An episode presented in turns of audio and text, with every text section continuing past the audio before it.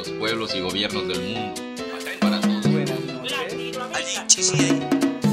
Para todos.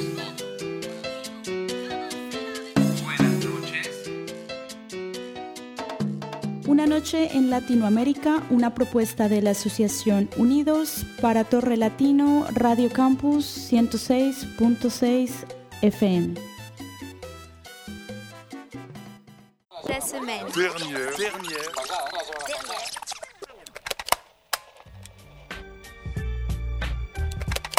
C'est le 27 mai 1964, lors de l'attaque de Marquetalia, que naîtront officiellement les forces armées révolutionnaires colombiennes. En 2011, Santos s'engagera un dialogue avec les FARC et l'ELN en vue d'un accord. Depuis 2016, certains guerrilleros ont pris la décision de rendre les armes de participer à la vie civile. Ivan Duque représente la droite colombienne et sera finalement élu. Depuis son mandat, le président Duque a créé une unité spéciale. L'opération Ataïr a lieu depuis plusieurs jours dans le village de San Vicente el Caguan, On te parle d'un bombardement commandité par ton propre gouvernement et dans lequel plusieurs mineurs ont perdu leur vie. Barreras a accusé l'ancien ministre de la Défense d'avoir caché le fait que 8 mineurs étaient morts lors d'un bombardement à San Vicente del Caguan. Nous n'étions pas au courant de la présence de mineurs appartenant à la structure de sécurité de la cible licite Dardo El Cucho. Martinez affirme que ces mineurs étaient dans un campement de guérilla et donc étaient une cible militaire légitime en ce qui concerne le droit international humanitaire. Qui sont ces enfants?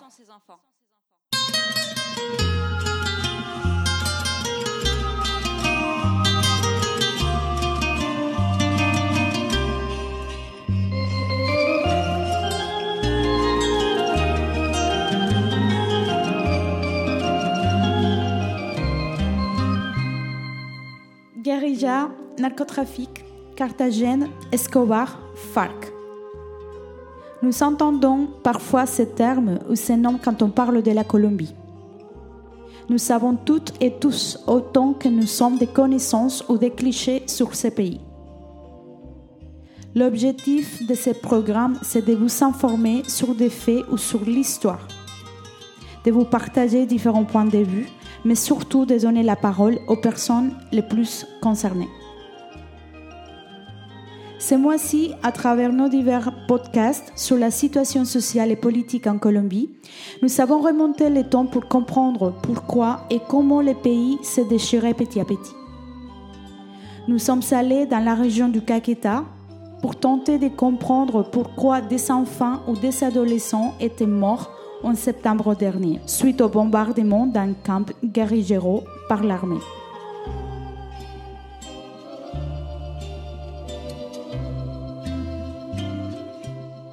La Colombie est aujourd'hui l'un des pays les plus touristiques d'Amérique latine, car il est un pays magnifique, aux mille paysages, au climat varié et où la population a le cœur sur la main. Cette population qui est la première à souffrir de la situation du conflit armé depuis près de 60 ans et de l'image que celui-ci renvoie à l'étranger. Aujourd'hui, nous vous proposons d'aller à la rencontre de plusieurs Colombiens et Colombiennes originaires de plusieurs régions du pays et qui ont un lien étroit avec les sujets que nous avons abordés dans cette série. Nous les avons interrogés sur le ressenti, leur relation avec les pays, son actualité et bien entendu la situation à San Vicente del Caguan.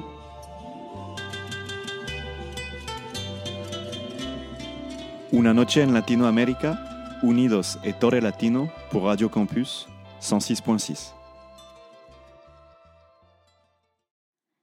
Nous avons rencontré Victor Ordóñez, expatrié colombien qui vit en France depuis 20 ans et qui préside une association culturelle dans la métropole lilloise. Il nous explique pourquoi il a quitté son pays.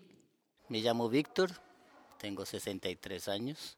Je m'appelle Victor, j'ai 63 ans et ça fait 20 ans que je suis installé en France. Je suis parti de Colombie pour préserver mes enfants et leur éviter de prendre des décisions risquées pour eux. Que el- donde las expectativas que había en esa época era Les seuls débouchés à cette époque étaient de devenir guerriero, militaire, paramilitaire ou narcotrafiquant. Mes enfants les plus âgés avaient à peine le baccalauréat. Nous vivions dans un village dans lequel le pouvoir économique, politique et militaire était détenu par un groupe paramilitaire dirigé par l'un des hommes les plus riches du monde, qui s'appelait Victor Carranza. Dans notre ferme, nous avons eu affaire deux fois aux paramilitaires, mais une fois que nous étions installés au sein du village, ils se sont montrés de plus en plus intéressés par ce que nous faisions. Nous travaillons avec des personnes âgées et des enfants sur des projets d'éducation environnementale, des projets de théâtre et des animations avec les personnes du troisième âge, la récupération de l'histoire du village. En arrivant en France, j'ai créé une association qui s'appelle l'association franco-colombienne Menegua. Notre public sont les enfants. On travaille pour eux et avec eux. Comme pour des millions de Colombiens, en Colombie ou en dehors du pays, l'accord de paix signé en 2016 entre le gouvernement et les FARC est historique. Il nous explique les cinq grands fondements de cet accord. Respecto al último acuerdo de paz, podría decir que fue una de las eh, Concernant le dernier accord de paix, je peux dire que c'est l'un des moments qui a rempli d'espoir le peuple colombien, après 60 ans de conflit armé. C'est un accord qui consiste à créer des politiques qui vont directement s'attaquer aux causes du conflit. La distribution des terres en Colombie, la démocratie participative avec le droit d'opinion, d'être actif politiquement parlant, eh, sans que cela implique d'être poursuivi, assassiné ou emprisonné.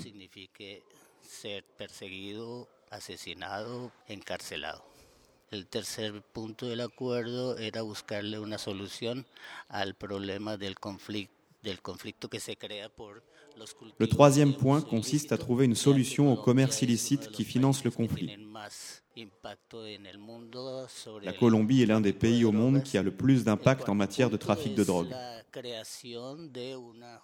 Le quatrième point est la création d'un système judiciaire de transition qui permet le jugement de tous les acteurs qui ont participé au conflit. Les guerrilleros, les paramilitaires, les militaires, les financeurs et les politiques qui ont soutenu le conflit.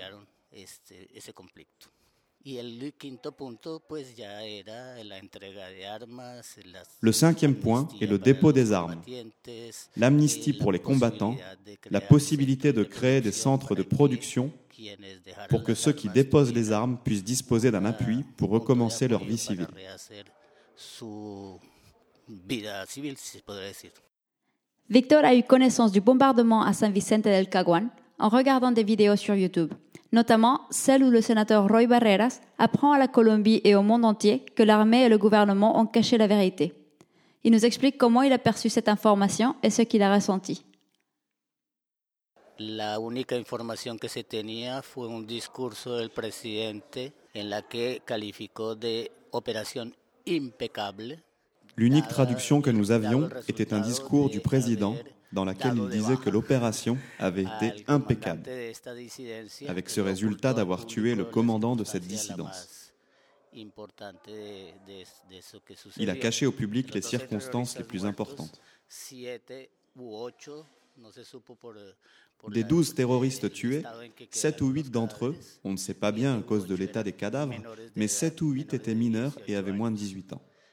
El eh, defensor eh, del pueblo de la región Le défenseur du peuple de la région avait alerté les autorités locales quant au recrutement de mineurs par la guérilla.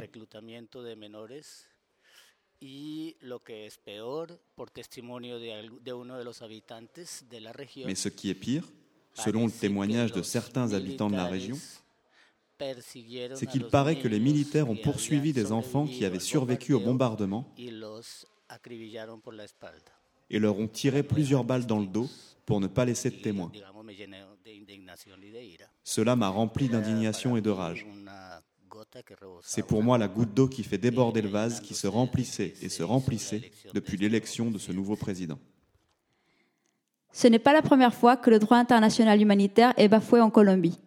Victor nous explique pourquoi, dans le cas de cette action militaire, le gouvernement est en faute.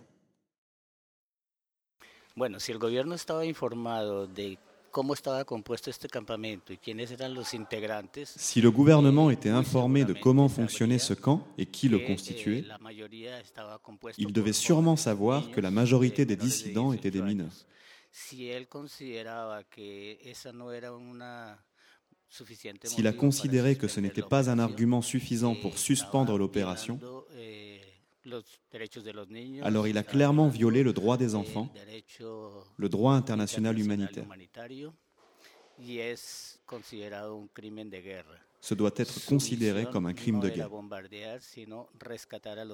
Sa mission n'était pas de bombarder, mais de sauver les enfants et, si possible, Eh, capturer ou neutraliser, comme ils disent, le chef qu'ils cherchaient. al, al jefe que estaban buscando. Nous avons évoqué avec Victor le regard que les Français portent sur la Colombie, du moins à travers les informations qu'ils reçoivent. Les clichés sont nombreux sur le pays, et concernant le conflit, nous connaissons beaucoup plus sur les FARC que les autres acteurs. Victor évoque ici le rôle historique des politiques dans la non-gestion du conflit. Bueno, sí creo que hay una confusión en Francia y en Europa en general sobre lo que es eh, eh, Oui, je pense qu'il y a une confusion en eh, France et en Europe en général entre la guérilla, les paramilitaires, les narcotrafiquants, les milices et les militaires de la force publique. 2007, el gobierno de Uribe firmó un acuerdo de paz para En 2007, le gouvernement d'Uribe a signé des accords de paix avec les paramilitaires en leur promettant une impunité, puis il a ensuite envoyé aux États-Unis les responsables des groupes paramilitaires pour éviter que ceux-ci donnent leur version des faits en Colombie. Cet accord avec les FARC, en 2016, a été l'accord le plus réussi en matière d'armes déposées, du nombre de combattants et des réformes imposées par cette signature. Le bombardement de San Vicente del Caguán implique que, malgré les accords de paix, les guerrilleros sont toujours présents et opèrent dans certaines régions. Victor nous explique que le résultat des élections présidentielles de 2018 et le retour au pouvoir du clan Uribe a poussé certains ex-combattants à reprendre les armes pour se protéger. Varios de los guerrilleros, incluso el jefe negociador de las FARC, decidieron hacer disidencia. Plusieurs guerrilleros, y compris le chef des négociations du côté des FARC, ont décidé de reprendre les armes et de retourner dans la montagne. Ceux qui ont pris cette décision étaient persécutés, ils allaient les assassiner ou les extrader. Pour conclure, Victor insiste sur la situation du pays depuis le pouvoir exercé par le gouvernement d'Alvaro Uribe. Voici comment il résume la situation. L'histoire du pays nous aura montré que les années concernées par le mandat d'Uribe auront fait de la Colombie le deuxième de pays le plus inégal d'Amérique latine, le pays le plus dangereux pour l'opposition, eh, pour les journalistes, les professeurs d'école, les intellectuels ou les artistes.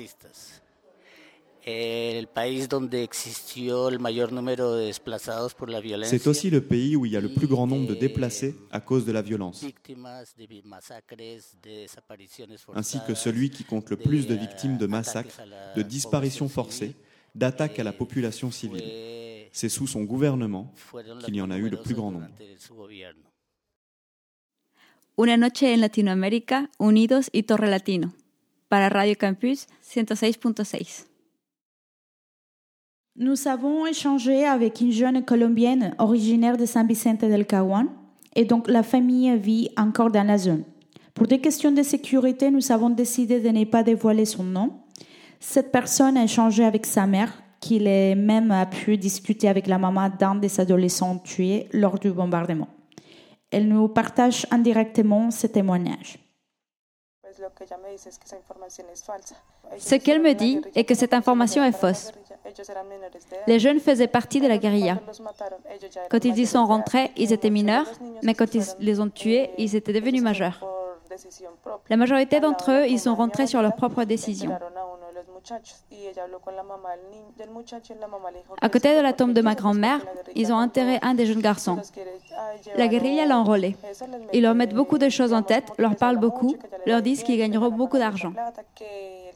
Lui, il y était parce qu'il le voulait. Il envoyait même des photos de lui à sa mère avec son fusil ou des photos de là où il se cachait. Ma mère lui a demandé quel âge il avait quand ils l'ont tué. Ce jeune avait 19 ans. Ma mère dit que quand ils les ont enrôlés, oui, ils étaient mineurs, mais quand ils les ont tués, ils étaient majeurs. La plupart d'entre eux avaient 18, 19 ou 20 ans. Cette information est donc fausse et a été montée pour déstabiliser le gouvernement. C'est ce qu'a dit ma mère. Elle n'en sait pas beaucoup plus, mais voilà. En parlant avec la mère du jeune tué, elle a su qu'il avait 19 ans et qu'il était donc majeur.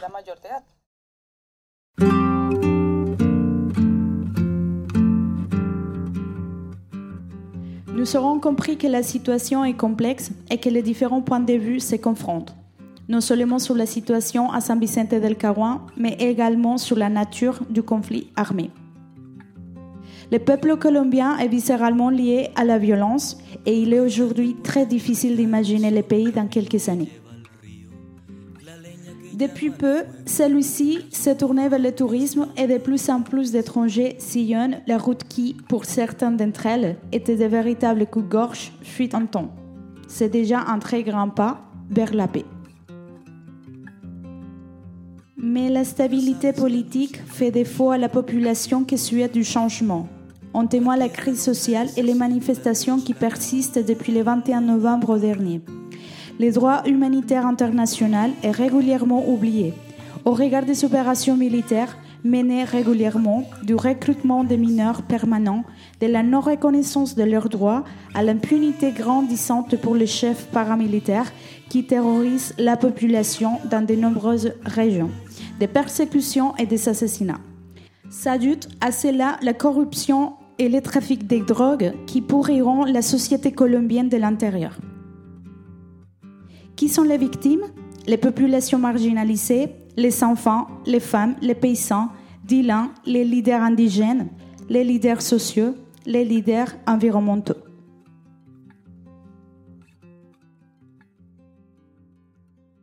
Retrouvez nos podcasts et toute l'activité de l'association Unidos sur www.asso-unidos.com.